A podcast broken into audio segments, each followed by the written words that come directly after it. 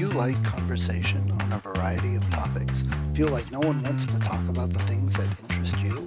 Tired of only hearing the same political, sports, or catastrophe talk? Yeah, we feel that way too. Join two high functioning geeks as they discuss just about anything under the sun. We can't tell you what we'll be talking about each week because we don't know where our brains will take us. It will be an interesting conversation though, so hang on and join us. Here comes the relentless geekery. Brought to you by Mind Architecture. Building worlds for your mind. So I'm looking a little bit crisper than you, or at least what I'm seeing. That's the one thing with these. It'll record at one setting, but show us something different. So it does record uh, at highest resolution, and then depending on bandwidth and whatever yeah. else. Okay. All right, we'll give this a try. We'll see. Just because it it fits right into the script, so it gets done. It's boom right there. Just a couple steps of editing. What's interesting, you know. of course, is that I wanted to show off.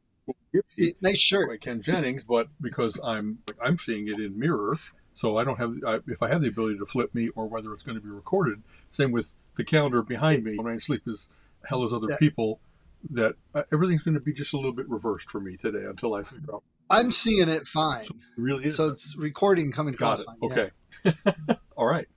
Like we always talk about, tech keeps changing. Doesn't necessarily mean it's better or right. easier. It's absolutely worth experimenting with, just like this. And honestly, the fact that it took one or two clicks and tries and stuff like that, and that we have a live, high quality connection going over how far are we apart 50 miles apart as if distance really yeah. matters to the net but we have difference in the density of signal uh, depending on how we're connected within our house and how our house is connected to the net i'm right. pretty sure that i'm close to a backbone where i am or i should say my fios is good and then that's close to a backbone here in cleveland so i'm usually very pleased with whatever I send out or whatever I have coming to my house and stuff like that. And I don't want it to break down for video because somehow there's multiple right. codecs in the way. Do they still call them that? Maybe they do.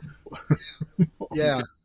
Yeah, I've got the exact opposite. I'm not close to anything. I don't have good speeds. I don't have great wiring out here. In fact, I just heard it thundering. We're getting thunder in February, and every now and then our internet will go out when it rains. So yeah. just in oh. case. and honestly, maybe the real miracle is not, hey, I got files to the house. It's despite all of the limitations. I remember when FaceTime first appeared and you actually could get live video. And then any number of other places followed it. But the fact that they figured out how to do everything about video, where it was the right amount of, you didn't get immediate motion blur, you didn't get all the known limitations. As I think I mentioned way back in college in the late 70s, early 80s, I did all kinds of, I did honors courses on display devices and what we were able to do back then. And back then, you were still printing out pictures based on like the character sets, and then only by holding it far enough away did it resolve into the image. When you first started to have, like, just man, what was it back then? 72 dots per inch on a dot matrix printer compared to 720, 10 times the resolution, yeah. or 1080 or whatever else it might be, 4D, 4K, 4D, yeah, UHD, 4K we've made incredible leaps right. and bounds in like I said, if that's 80s, then in 40 years, we've made it so everybody has TV in their house that they're live on. Right. I mean, so. Yeah, I remember some early videos on the web. You had to go to Usenet and right. stuff to share a video clip of some movie or whatever. And if you wanted to keep it, you had to use a, a, program that would not only compress it and zip it up, but then break it into chunks so it fit on floppies. It's look, here's this video on 12 floppies. Hold on for 45 minutes while I put assemble it all back together and I'll show you this great 13 second exactly. clip. Everybody knows this, but it's worth talking about because I, so I would go to Macworlds and every year there were advances in what you could do. And who was leading those advances? And I know you know the answer the naughty industry Porn was determined right. to make it so that before streaming that you could just fit things onto floppies, then onto CDs, then onto DVDs, and as they got, I don't know, people's drive to enjoy that particular genre on that medium is really strong.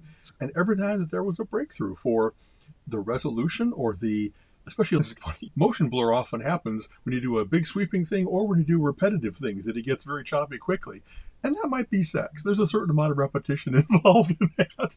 And so it was very cool. The first time at Macworld, this is at in San Francisco at the Moscone Center, I guess, they used to have, like many other bookstores, the regular floor, and then they'd have kind of a corner of the place cordoned off. And it wasn't just a few booths because it's big business. A lot of people were trying to get their archive of VHS taped stuff available on CD or DVD. And you'd go through these right. and you'd be like, this really is like Oz in terms of tech. That looks great compared to the choppy, barely above video game blippy things. It's pretty funny right. to be able, and then like then you go back onto the show floor and say, who you might want to talk to is XYZ Corporation, who is working on the the Devil in Miss Jones series or whatever else it might be because they've solved a lot of these problems, my friends. Also, I love sometimes dropping little things like that on people. Though a lot of times people are like, "Oh, computers, I hate them." I'm like, really? Do you even understand what you're saying there? Because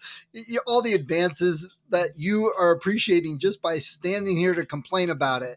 How many of them are computer related? Right. But sometimes you do get the people that are like, oh, such and such company did this. I'm like, oh, they must have borrowed that from the porn industry. and people like look at you like, what? I'm like, between military and porn, our country has just made so many advances. You don't even understand. I shouldn't leave them out. You also, you go to the gaming section, and yep. the first time that I saw Pathways into Darkness, which was the company Bungie Software that did Halo and other things, but they were some of the first ones to crack. Lots of people on the internet on a local network with next to no lag, and then lots of great yeah. like texturing on walls and the ability to run through a, thing without it immediately being blurring and low quality and obvious. They made breakthrough type stuff. And in fact, I, I want to drop a name here and it's not going to come up. It used to be that when you did pixel level processing of images, it really took a long time to do almost anything. And then there was one particular guy, a Frenchman, who like went off into the French Alps and worked out the math behind vector graphics. That the first thing you do is figure out how do you model in math curves, various different functions, all the various different things in the natural world, and then in real time change that math into a pixel map and be able to do it with all the appropriate compression and resolution and all that kind of stuff so that you I think was it Aldus PageMaker, Adobe Illustrator was probably the first one to really make use of. It really wasn't operating on pixels; it was operating on the math behind it and then displaying it.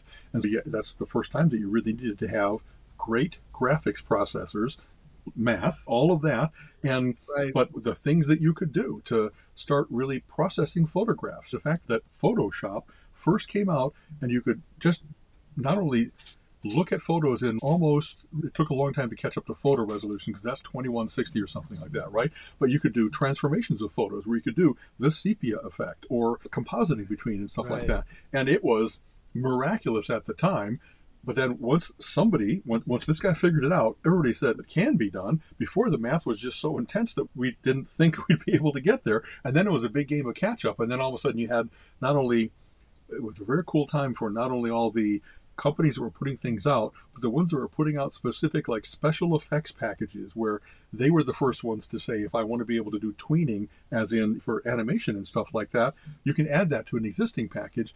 And that must have been some contributor. It used to be Avid terminals and all the things that they had in the backgrounds of movies were like $100,000 things. And all of a sudden, on a $2,000 Mac and a $2,000 package, I can do some very similar things it was the breakthrough that had all kinds of new special effects people get into the field and just the mind blowing the what they used to do was storyboarding with sketching now they could do like story animation that actually if you just looked at it, it was like that sure looks already like Star Wars you know what I mean? There's not like I'm looking at stick figures running around and then I right. can somehow transfer that into Jurassic Park. It already looked pretty good. And then it was a matter of getting to be movie resolution where they had to have the big server farms. And I, it's funny, I hope people don't mind. Hey, all of our fellow geeks, it's cool to live in a place where history isn't a matter of 500 years between Copernicus and now, but that we actually, in my lifetime, we've seen these incredible advances in things. And kind of like when right. I talked about Plato a little bit, I don't know that I wasn't ever one of the big guys. I learned how to do a lot of cool stuff and contribute to various different projects, but there were brilliant people that were doing things. But just to be like the Hamilton song says, I want to be in the room to be there when they were developing those cool D&D games and the cool Star Wars games and to see them grow yeah. into what they have grown, it's it's delightful to be like, I know that guy. Uh, we used to have, as I always call them, the boys from Bungie. There was a time when they were like 15, 16, 17, and they were coming to our downtown Mac user group and showing off their latest thing. And their latest thing wasn't like a card game. It was, oh my God, you guys are doing things I've never seen done before. Because you grow up in a generation where you have all that knowledge from the start. You have no fear. You have all that time on your hands. You know what I mean? You don't need to sleep. You got your Mountain Dew Red and whatever else. yeah, you're here a teen yeah. still. That, the innovations reminded me. I'm listening to the audiobook for Howard Scott Warshawski. You probably know the name from Atari. He did Yar's okay. If you remember that game, and he's talking about creating it and he created like the very first full screen explosion on an Atari because people got to remember they were super, super limited. It's kind of saying, we want you to write a novel. Um, here's a sheet of paper. That's what the Atari was. And just talking about the innovations and everything they did, it's like everything they did was some hack to get something. And he was out of room for graphics, but he had one more thing. So he actually took the machine language code and just scattered it across the screen to do an inference looking right. pattern. And that was the shield, but it used the code so we didn't have to do other graphics. The innovations that they're talking about. Of course, after Yar's Revenge, which was huge, that was a big game yeah. for Atari. He went and did the Raiders of the Lost Ark game, which I thought was huge and such a great game at the time. And and then he went on and made ET. But there's more to that. Everybody that says, "Oh, he blew up the industry," no, it is not his fault necessarily. And in fact, what he did in the time and resources he had is actually pretty amazing. Let's talk about the company that was screwing right. things up that bombed the industry. Christmas not, or whatever, and like to make an 18 month project into six months, there's only really so much. Oh, no, it was instead of a six month project, it was a five week project that, had to be done by himself. book about that, or at least it's a big chapter that's what exactly. I'm reading. There you go. They talk about some of the Herculean efforts that went into these things. And it's funny, I just read a little meme about we really need to bring some more Greek mythology into our phraseology. So it was really an effort where it's like, no matter what you keep trying, you keep rolling back down. You know what I mean? And yeah. so the fact that it's funny, I don't know. I don't know. I wouldn't have remembered his name enough to tar him with the, all the ETs that are in a landfill. You know what I mean? So here's why you don't remember his name because Atari, this is okay. So, real quick. So, Atari did not want known who their developers were making all these great games because they were afraid they'd lose their developers. So, they kept them hidden, but they treated them like rock stars okay. internally. And then when Bushnell sold the company and WB took over and it was Ray, blah, blah, blah, whatever, I forget his name he thought of the developers as essentially eh, button makers. They it was just the anybody could do that job. They're not the rock stars, and they didn't treat them like rock stars anymore. But they expected the same quality, and that's where the first four guys said, "You know what? We can do better without you," and they left and became Activision, and then some right. other guys, yeah. And then other guys said, you know what? They're doing pretty good and we're sick and tired of working here. And they left and became Imagic. two of the biggest game names in Atari and Activision still huge right. today because they didn't treat their developers at Atari like the rock stars any longer. And boom, it crashed. Where's Atari now? A little bit coming back 40 years later. Right. But at the time, so no, ET didn't kill it. Yeah, go ahead. I'm sorry. No, I think we're backed up a bit. You're good. Okay. So that has happened, of course, not only in the video game or computer game industry, but in comic books. In like you can talk about all the places that people just got tired of being treated like a hired hand when they really are the people that are creating these wonderful things. And of course, there's marketing involved and all the support system. But games don't exist without Cliff Johnson having developed The Fool's Errand, or Sid Meier having developed Civilization, and they first started to have games where the author's name was on it because you wanted to follow the creator of Zork onto whatever he was working on next. So the places that learned that, they just said, we got an extraordinary guy, let's keep him happy, instead of treating him like a drone. And then funny, the drones leave and they start not only other companies, but they per, they are having so much fun that then they become a magnet for other people to leave and say, so wait, I can create characters and retain the rights instead of being work for hire. I get a much bigger share of the pie by taking on more risk when you're like 22 years old and you have nothing but potential risk doesn't matter at all compared to wow this game could make me a millionaire. Talk to the comic book creators that became millionaires and it, people don't really understand that if a comic book sells well and it really is one or two or three people doing uh, the todd mcfarlane thing i'm trying like the various different studios that opened up. So remember there was let's see mark mcgwire if i remember right when he broke babe ruth's record? Somebody bought that ball. Yeah.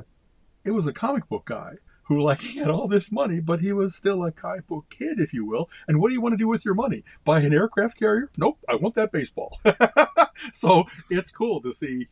I don't know, as Colleen and I have gotten to retirement, and we're looking at how we're going to do. We're going to be able to make this like. I'm pretty sure because I've never been the guy that wants to buy the Lamborghini. I, I want a couple more CDs. I want a couple more comic books, that kind of thing. And Right. you can. I am so happy with things that don't involve buying an island. You know what I mean? It, it's just funny. It's funny you say that because I forget I was thinking actually about that over the weekend. I was like, yeah, you know what? If I had that lump money, whatever, the lottery, some rich uncle from Spain that I forgot about, whatever. And I, I said, I would love to buy an island if for no other reason than when you tell all your friends and families, like, hey, we're going to do the 4th of July on our island and have a big beach party. Are you interested? Everyone's like, hell yeah. Uh, how better to get all your friends and family together to have a good time or something? That would be the reason Yeah. to do it. It's and this is an odd. So, as the world has known over the course of us doing this for three years, both my parents have passed away in the last couple of years, and some money is starting to come from that they were responsible citizens and they saved money and all the kind of stuff. So we're getting a little bit of money coming in. And so if you're noticing on my Facebook post, hey, they just bought a new HVAC system. It's things that we were so careful about making sure we get to retirement safely that we put off big purchases, all kinds of different things for a long time.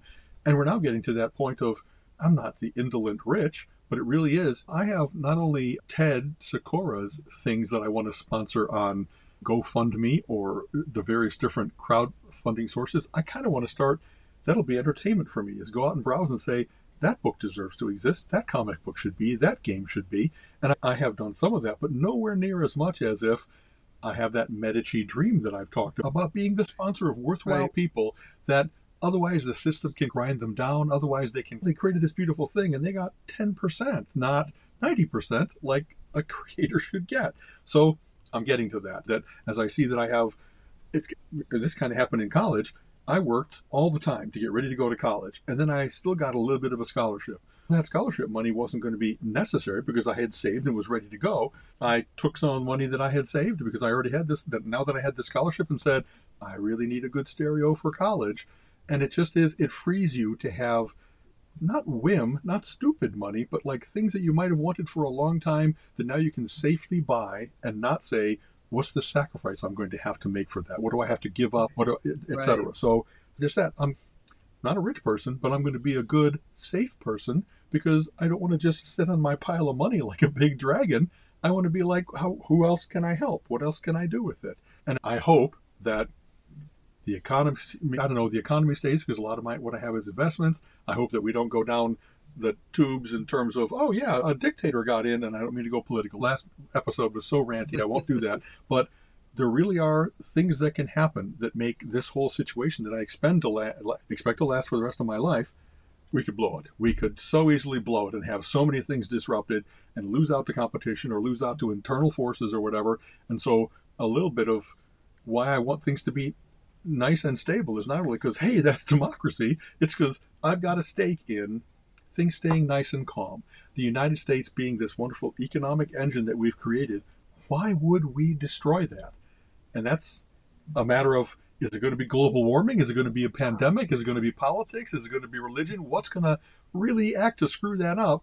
And i don't have any crusades that i need to be on that are looking to screw that up. I'm looking to have this wonderful thing that we created continue Slight change, but you just made me think of it with what you said.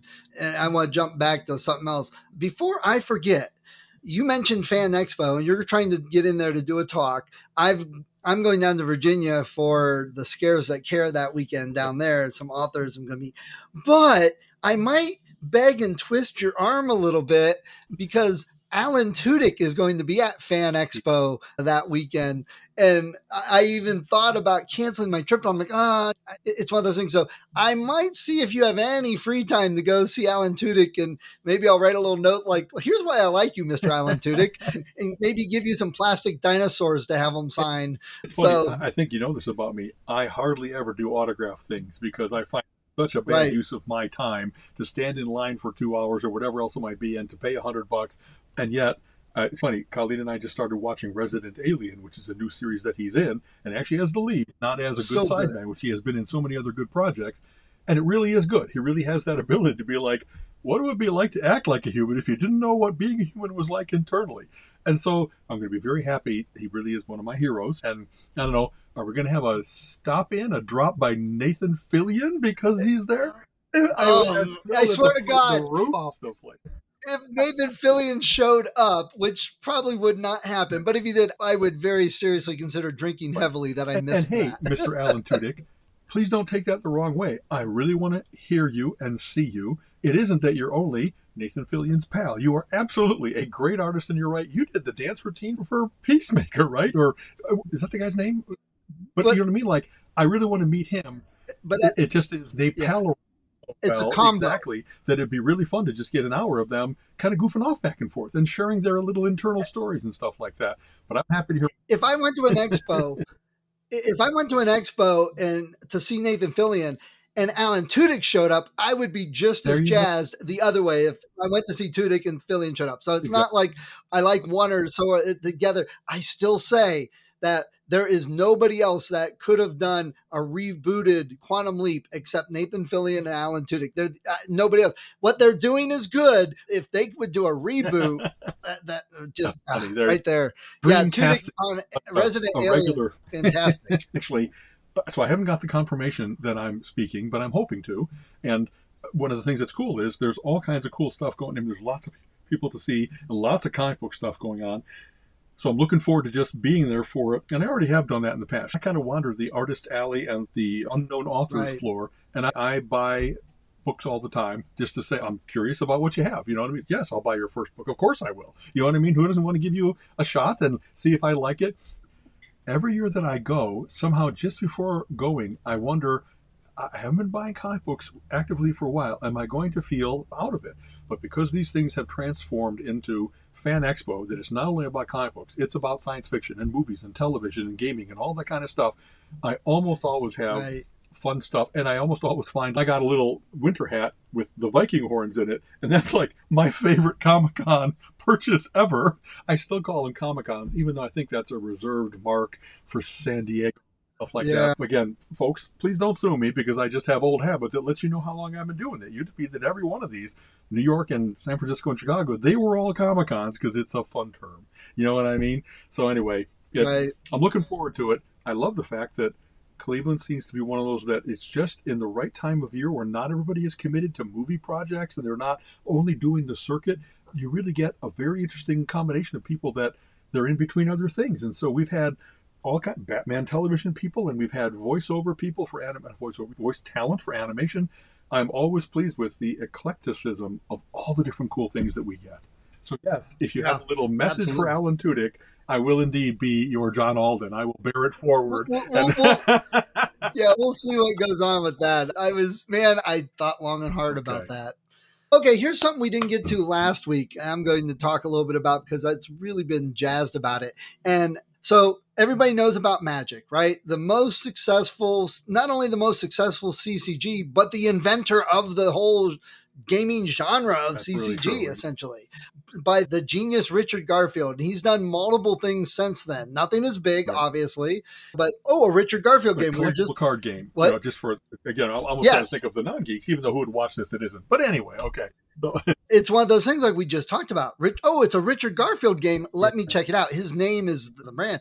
But Magic has been huge for years. I've played it since the early 90s, off and on. And the last couple years, I've gotten out of it a bit because COVID hit. So the gaming group wasn't getting together to play Magic like we used to. And then Colin and his friends got like tournament level good, and my decks and my playing was not up to their par. So I didn't play with them as much. There was no challenge for them. They're checking out decks on you. Yeah. Okay. yes. yeah. Well, hold on. Let me see if I got a deck that's bad enough that father might have a chance. Yeah. So last year, I heard about the Disney Lorcana and the Star Wars Unlimited, both of which interested me. But I'm like, do I really want to get into a CCG? I know the commitment it takes, both with the time, but with money and just trying to build a deck takes time and then testing it, playing it. But the playing part's the Right, fun thing. right. So I was like, eh. And then I saw the Star Wars one, and some friends said, yeah, it's a year away. Is it going to come out? Is it going to be good? Are they going to release one set and then it dies and nobody does it? And then any money you put into it is a waste. You don't even get the value out of that, the fun value out of it. I'm like, ugh. So Disney Lorcana came out, and I was like, okay, I'm resisting because I know it'll take time, effort, and money. I want to do the Star Wars. But then I heard after the second set came out that Disney, uh, being done by Ravensburger, who have a lot of great games, that they actually have something like five years worth of expansions, not only planned, but done. Like they have them on the computer, all the cards Right, ready so to they- go. Fan base and who that that Yeah. they think this is a good idea. And honestly, how can it not be a good idea? Disney stuff and the addictive nature of CCGs and the delay. It could be Okay. bad if they go if they did with the Star Wars movies. Oh, all we got to do is throw some garbage out and we'll make tons of money. And they but the thing is they did not. It's a fun game. It's cute, easy to learn. It's very accessible for people that don't play CCGs. That's the big thing. Cardboard crack. That's Right. magic. Disney hey, I got to get more. Let me If you like Disney, Yeah, it's uh, that- that- okay. hey, I got to get more and spending money and getting more. The cardboard crack. So with Lorcana, I've been playing a lot of people that aren't normal CCG players, along with people that used to play Magic. But Magic's gotten to the point where you can't enjoy playing unless you're playing a tournament level deck. You have to be like a top player to even enjoy it anymore, in my mind. It's very difficult to go find a casual player. Everybody has tournament level Okay. decks. So that took a lot of the fun out of it. Lorcana, you're getting uh, all ages and you're getting people that don't normally play Magic, which is a pretty diverse Okay. group. But so it's been, I've been having fun. The third set just came out with Lorcana and I got some of the cards. I got two boxes, two booster boxes. And out of two boxes, I only, there were only three rares that I did not get in two booster boxes. So for the latest set, that is. We die. Eh, we may end up going back to Zoom. This isn't just working too great. So th- that's really good for Magic. There were times I used to buy four, five booster boxes and not get every card in the newest set. So I think it's Oh, funny you when, you, died. when you talk Oh, there you go. to Terminator level decks. It's did they put everything out so easily collectible? Shouldn't there be a level of rarity? One in 10, one in 100, one in a 1,000, and that you shouldn't be able to buy yourself into a perfection because you bought a case of stuff, but it also shouldn't be very frustrating where I'm like 10,000 cards in and I still don't have everything. That's a lot of hurt. You know what I mean? How much more am I Right. going to buy Now- in, this, in seeking one or two things that I'm missing? So, Right. Now, most people don't try and get every card from every set. They have a certain play style, they have a certain color, and they need certain cards to make their newest deck. And they will go on the secondary market. They'll buy the cards they need and not even buy the packs. randomness. Exactly. Okay. So this Lorcana set out of two boosters, I also pulled an Enchanted. And Enchanteds are like one card in five boxes, some about average is what I'm seeing. So I got the lowest end Enchanted. It's only worth 90 bucks, but there's some out there worth four, five, six hundred dollars. You beat the Uh, odds, but not yeah. the stellar odds. You beat. Okay, got it. All right. And so here's what I really like about that though. The enchanted card I got, it's the rarest rarity. It's an all foil, alternative art, full card picture, and great. But it's the exact same card as the common or uncommon that I already have in my set that I pulled that's only worth 30 cents. It's the same abilities in the game. It's just foil with different art. So the collectible cards aren't like, oh, I'm going to spend three hundred dollars and I'll have an unbeatable card that nobody can I win in my deck. Okay. yeah, yeah. So I like that they're doing that because it seems to be hitting both markets. If you're a collector and you want to get these, you can. If you're a player and you want some of these super cool looking cards just to show off, you can. But if you're just playing, you can just buy a couple packs and be assured to get a good mix of cards and make a deck. So I'm very excited. Lorcana has been a lot of fun. Hopefully, I'll find some more people that want to play. But then last weekend, after you and I had The breakfast, I went- because you went to Recess Games. Yeah. Yes, which I'd never been there. So shout out to Recess Games, a really nice store, good play area for games. But they demoed the Star Wars Unlimited game, and this weekend there's going to be some pre-release events going on, which I am all out going for. And next weekend the actual release comes out, and I already have some cards reserved. It's Star Wars. My one of my all-time favorite games is the old Star Wars CCG from Decipher hard to find people to play in real life nowadays. They do play online. There's a committee that has kept that game alive. They've released like 15 expansions beyond the official ones from the company before it got killed. It is still alive. So I was very excited to have a new Star Wars collectible card game that I could go to a store and play with people and enjoy.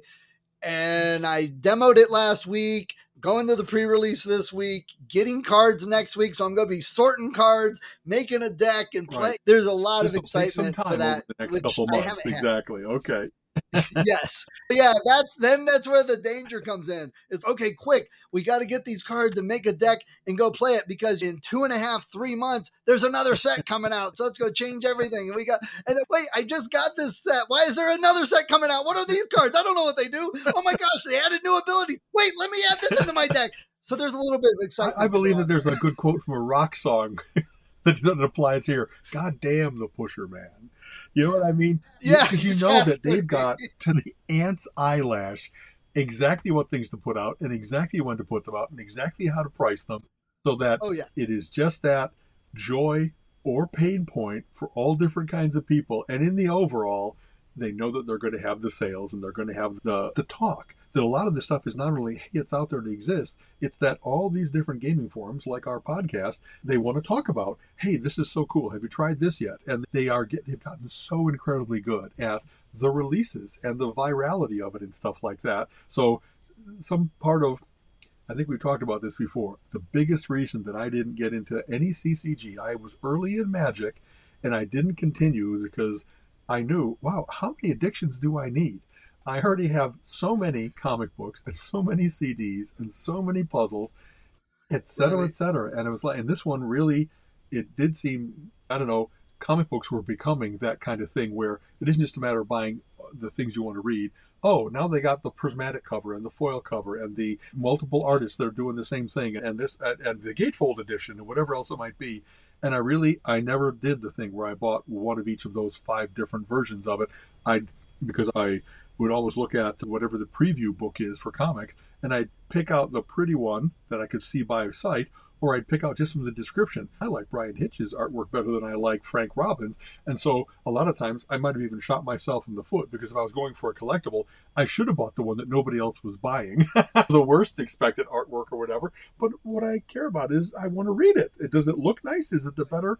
So that's a big reason that I actually, when I was pretty lucky in my early magic stuff and gave them all away to a friend, Randy Meacham, and he must have said half a dozen times, man, you're sure you want to do this because you've got some stuff that you're giving away some treasure. It's, I, we've played. I know you love this. Please, I know they're going to a good home. You know what I mean? So it was. I had played early on with Scout and early on with Randy, and I just I had a lot of fun with it. But I could see how well how much they were into it, and that they would enjoy it even more if I gave them some treasure. Anyway, anyway, it's uh, Yeah, I've enjoyed Magic, and I'll still play Magic, but I've just gotten uh, away from it, and I don't feel like getting back into that scene. There's too much overwhelm. There's too many intense players. That if you lay down a card, they'll, you need to tap your lands. You need to do this, like in your face. It's like, dude, quit drinking so much coffee.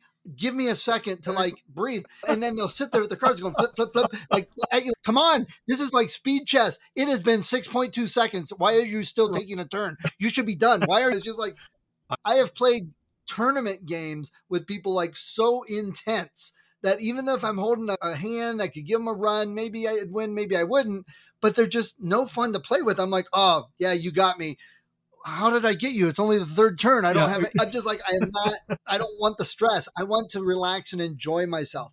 And it's not like I'm giving up all the other games. I still love all the other games I've right. got too, but it is difficult to go to a store or even a gaming group even once a month and say, Hey, let's play this same game that I have that we've played for the last right. 10 months but magic you right, can't, you can't get that, immersed in know? it you can't get addicted to it etc it's but uh, another thing you just yeah. said it's very cool once in a while to say okay i've been into this for a while i want to change i want to start over i want the joy of learning of not only continuing to yeah. many things are like that right you get to that 90% and then 95 and then the confidence levels that you get the joy that you get from each additional percent it, uh, as you go down that curve, it just isn't the same as the first thing where you're like, wow, this is getting better and better. And you kind of want to ride the curve up. So I, I love when, right. and we just, uh, I thank Colin very much for the Ultimates. It was like, that's a restart, if you will, compared to the first couple Ultimate series. It was a, if not a reboot, it's still set in the Ultimate Universe, but it was let's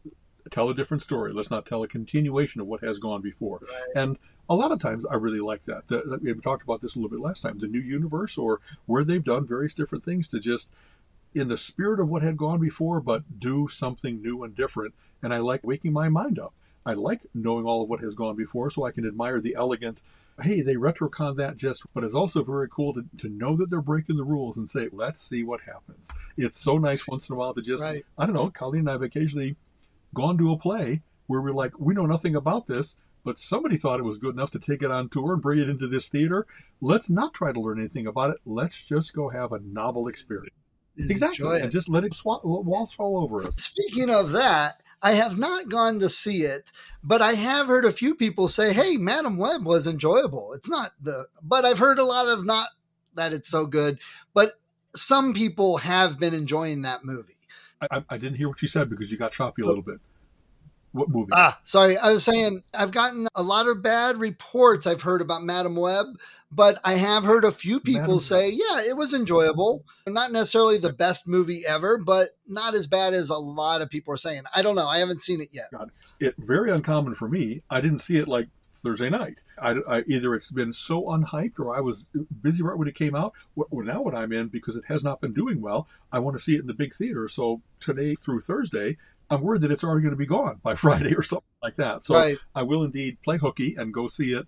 And I'll combine it with the Beekeeper or something like that. The Beekeeper was, good? was good. Okay, so I like doing yeah. that once in a while, just like going from one to five and doing that. Get the refill of popcorn and just wallow in a couple movies. I'm curious about it. I'm, I'm glad you said it isn't that bad. I think some Marvel movies were so good and it changed the industry so much that now people's expectations are really heightened. They want everything to be Avengers Endgame. They want everything to be stick around to the theater and see the thing. Yeah. It's really a cool clue.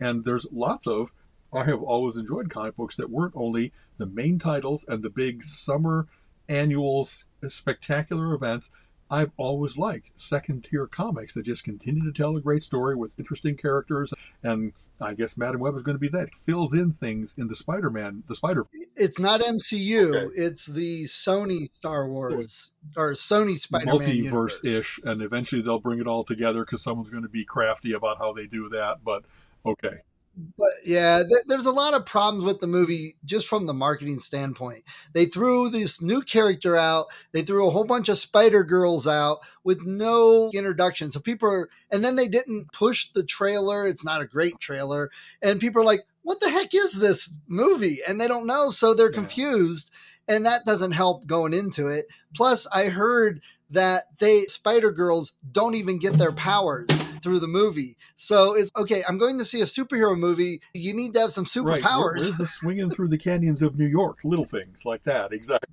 Okay. Yeah. Well, will so, have my expectations. They're already kind of low because it really didn't get hyped, and it really I haven't heard much about it. I haven't sought out much about it, so I was kind of like just that. And it's it even I will drag Colleen to movies that I really expect to be good. So, for instance, on Friday we're seeing Dune two and we've already I, we've made a point of watching my beer watching and her seeing for the first time because it's on Netflix or something like that. The first HBO, HBO thank you, Max. That I it really is. Somebody just said maybe Brian Herbert now that he's seen the sneak preview of it, it really is the closest to his father's books that all the various different attempts have been. There was a TV series, there was an initial movie that's known for being laughingly absurd, a little bit of Sting in a bikini bottom kind of a thing.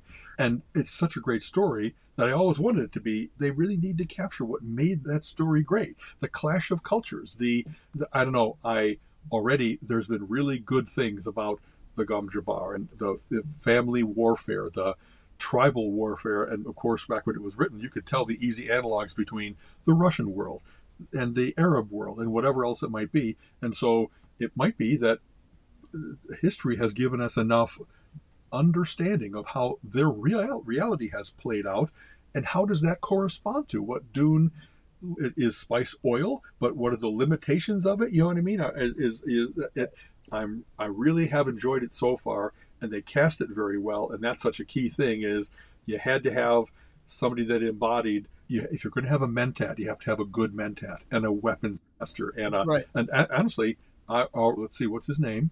Dave. Uh, not the young. Uh, let's see. He also played the Destroyer in the Guardians movies. Oh, Bautista. Bautista. Thank you very much.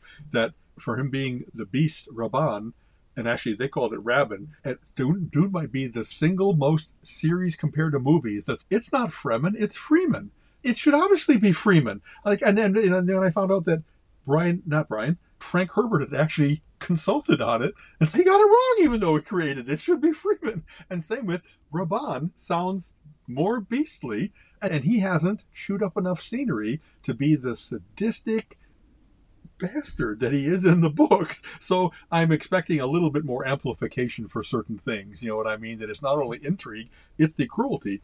And that, like the Sardaukar, the stormtroopers, and maybe I, there's a great book thing in the book that I remembered where they talk about that the Fremen are uncommonly good fighters because they have the weirding way and all that kind of stuff. And they actually talked about after this last battle, we interrogated a couple of the Sardaukar, and the guy like, "You captured Sardaukar, they fight to the death. They kill other people. That's just not possible. It's unheard of. And there's like, of course we did. We just defeated them. And like that wonderful clash of military people really think that if you got the biggest gun, you automatically win. And then they find out that they're going to meet an opponent that in their environment and and their level of fanaticism, it might not be enough. And so this emperor who's been rolling across planets, he finally might feel just that little twinge of fear. And you can, I love the books really build that well about about so many things about not cloning but regeneration and how when someone dies and then you bring them back but it might not be the same exact person and they might it's there's so much good stuff about and also I really love things and I'll segue to this to the Expanse science fiction series that I've been really liking so much of the series is great science fiction. It's about extrapolations of current technologies and what it would be like to have a world where they really have this kind of transportation and this weaponry and this and that kind of stuff. But what they very much show well there and in Dune is it still comes down to people. That you have to have someone that mm-hmm. is that ne plus ultra of they really are a different kind of human being than others. They have the will, the luck, the they have uh, whatever that level of perception and everything else that makes it that there's huge events happening but it's still somebody that's saying yes or no right or wrong that there's somebody flipping the switch or not and he really captured that that great man theory of history that people always matter it's not in fact against I don't know, programmable foes and stuff like that, that losing the human element is very often in those books one of those things that say that's why they lost. They didn't have human ingenuity or human stubbornness right. or human we don't know why i right. did it but my intuition guided me so it does not compute it's cool to see things that get very philosophical about what it is to be human so anyway i'm digging those kinds yeah. of things that they very much humanize it instead of just being the crush of events moving forward and that everybody is a silhouette a cardboard cutout instead of an agent in their own history in their own future very cool very cool right. So me and Colin last night, so he went and saw Lisa Frankenstein, okay. which I still want to see, which looks interesting. But we went and saw Drive Away Dolls last night. About it's okay. It's a new Ethan Coen movie. It's not, not the, the Coen brothers, brothers, but Ethan right. Coen. Okay. Yeah, and it's a little bit of a misdirection. And the trailer, it looked wonderful, was great. And but what the movie really is about they hid within the trailer. And it, it right, was very cool. it got some oh they okay they just did that. That's okay then type of stuff going on. Okay. and if you go see it it's worth seeing. It's fun good movie. Again not what you ex- expected. The one character and you'll know which one i'm talking about is just gotta hold your breath to make sure you don't miss anything that she says or does throughout the movie because she just fires off stuff that's oh my god what did you just say Like that, You know, that so funny or that rude or okay. Yes, Okay. funny because sometimes it is rude, but it's hit between your eyes, common sense wisdom, and just yeah, worth seeing. It was a good All right. movie. Again, not what we expected, but they did that on purpose, and you know that by the end. But still, fun and good. It's definitely. I said I leaned over to Colin after the first ten or fifteen minutes. I said. Who's this by? Because I'm getting a vibe here. And he says, It's Ethan Coen, the one Coen brother. Ah, Okay. that makes a lot of sense. It seems like a Coen Brothers wacky weirdness type stuff going on movie. so That's you know, Definitely uh, worth I think. I mentioned before. Colleen and I have watched directors everything in their series. We've watched all the Alfred Hitchcock's, all the Woody Allen's, and we watched all the Coen brothers. We've watched all the Andersons, both Wes and Paul Thomas. Now that I think of it, and now there's the one guy that just did Poor Things and previously did The Lobster, and we're seeking out all of his stuff. And because he's really kept himself out of Hollywood and off the beaten track, some of his stuff you can't even find it. You have to pay 19.99 to watch it. So I'm like. I got an infinity for one price. I don't want to pay the same amount again for one movie. So now I've got them on my watch lists, very different places. We just watched called, let's see, the something killing of a white deer, if I remember right, and it really did have oh, it. Uh, it had the twist, not only like the kind of that you think what the movie might be about, and then it really goes off the rails, and then it follows to its terrible conclusion and stuff like that. But I like maybe M Night Shyamalan had that reputation Shama- yeah, Shamalama Ding Dong, exactly. He must know that people make fun like that all the time. No disrespect to you, sir. You've done lots of great movies, but you also got trapped in. There's got to be a twist. Not everybody's anticipating a twist. Instead of it being the thunderbolt that was the Sixth Sense and stuff like that, it's it kind of like Right. defeats it. Once in a while, you see a movie from a conventional person. It's oh, they totally roped me in. I just finished watching the latest True Detective, Night Country, and in I'm on season Okay. one, and it's been really right interesting. every single season is there's so much like it's what's going on is not what it appears on the surface and not even on the second and third layer it really sometimes has all kinds of stuff that they're very good at revealing it but once in a while it's a little bit unfair with they would have found that out if they just what would have showed up two minutes earlier this has all been just bad luck you know what i mean it's i've liked Right. them but and the latest one was much like that they set up a lot of things, a lot of red herrings that were red herrings that were is this supernatural forces? Is this people going insane? And it turns out that there's a lot of all those things are in play, and you don't know until the last episode what the reality of it is. So that was cool. There's I really I enjoyed the performances, and I liked I like things that keep me guessing. I, that's why I say that all the time. That's one of my themes. Is if you watch 80% of movies, in the first 10 minutes, you're like, he killed him, and this is how they're going to find out. And then you just kind of know the movie because it's one of the standard 36 plots. And so, someone that's able to play with those things, those expectations, and give you enough of something to get you, it's like a good joke, right? You give them the line that's got them leaning in a certain direction, and then the garden path, the paraprosdokian, then you give them just the turn to the right that is other than what they expected. And that act of surprise is a delight to my mind. You know what I mean? It really, oh, he got me. That's Right. good. Yeah, I, I started watching the True Detective, the first one with Harrelson and Right. McConaughey, and of course, powerhouse performances from those guys.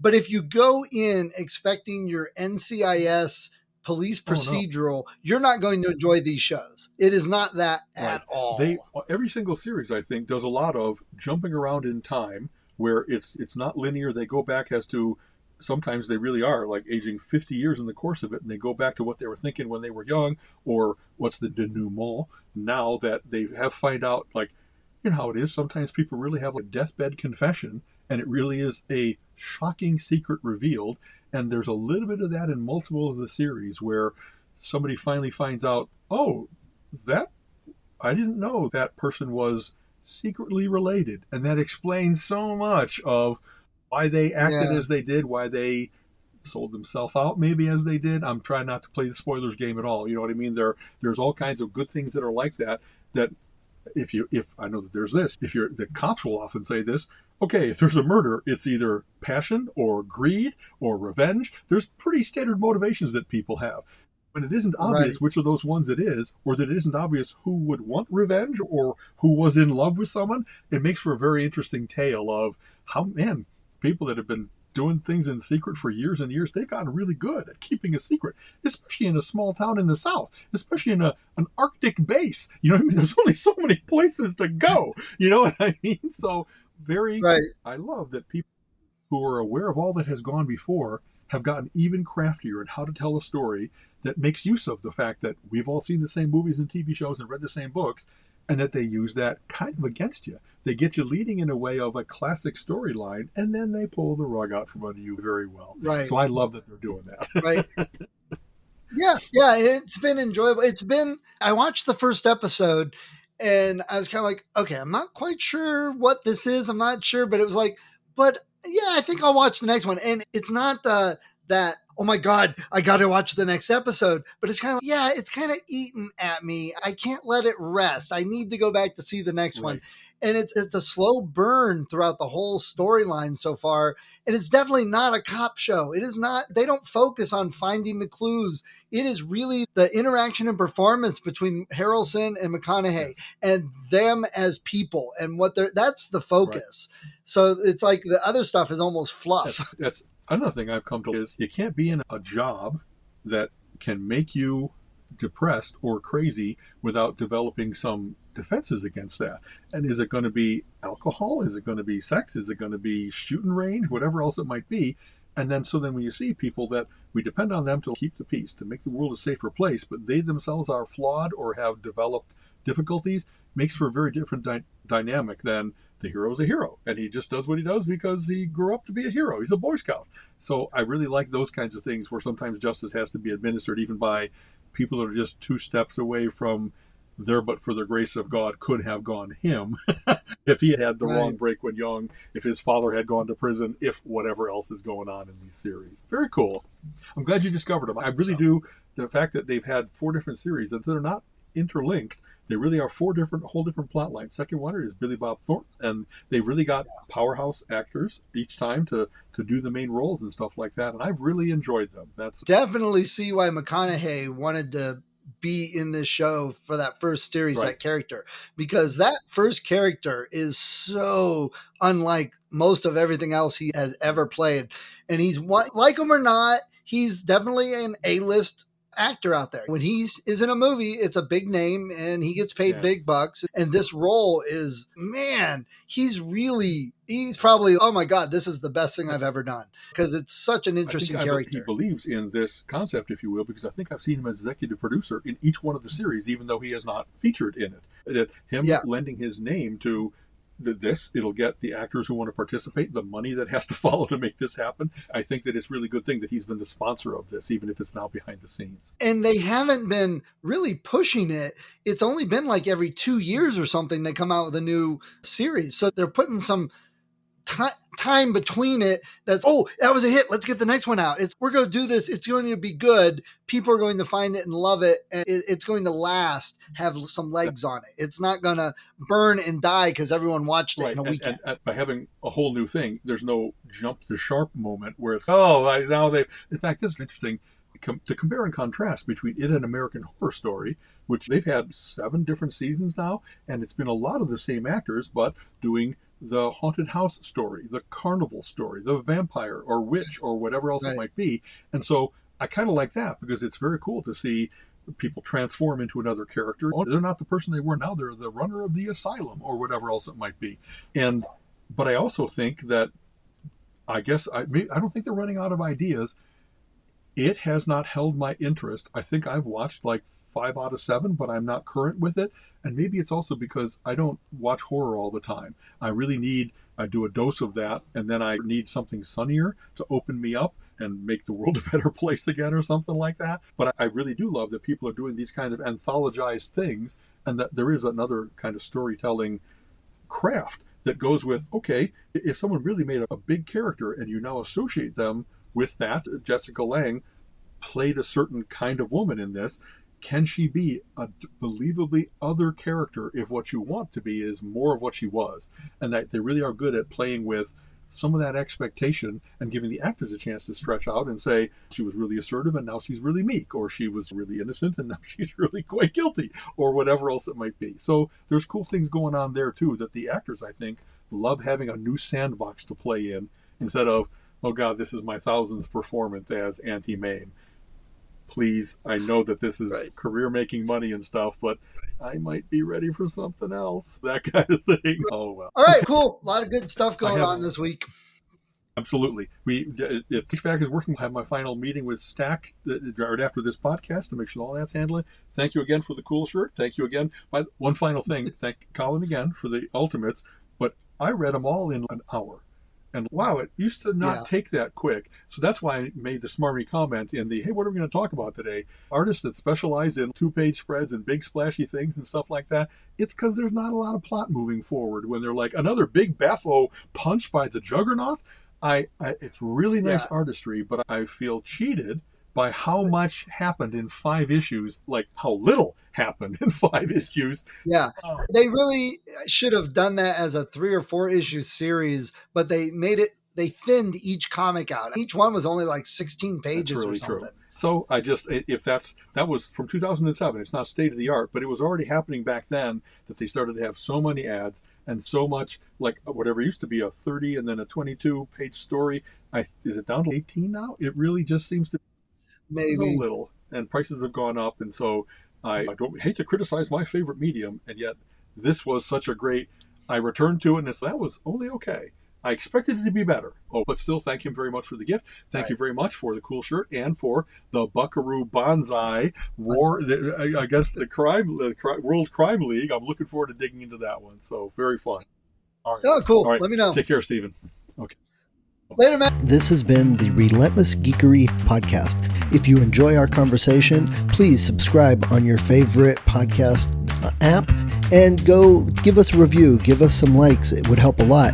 Check out our website, relentlessgeekery.com, where we have links to our Facebook page, join the conversation, and go check out our YouTube page, where we have the video of this and other episodes.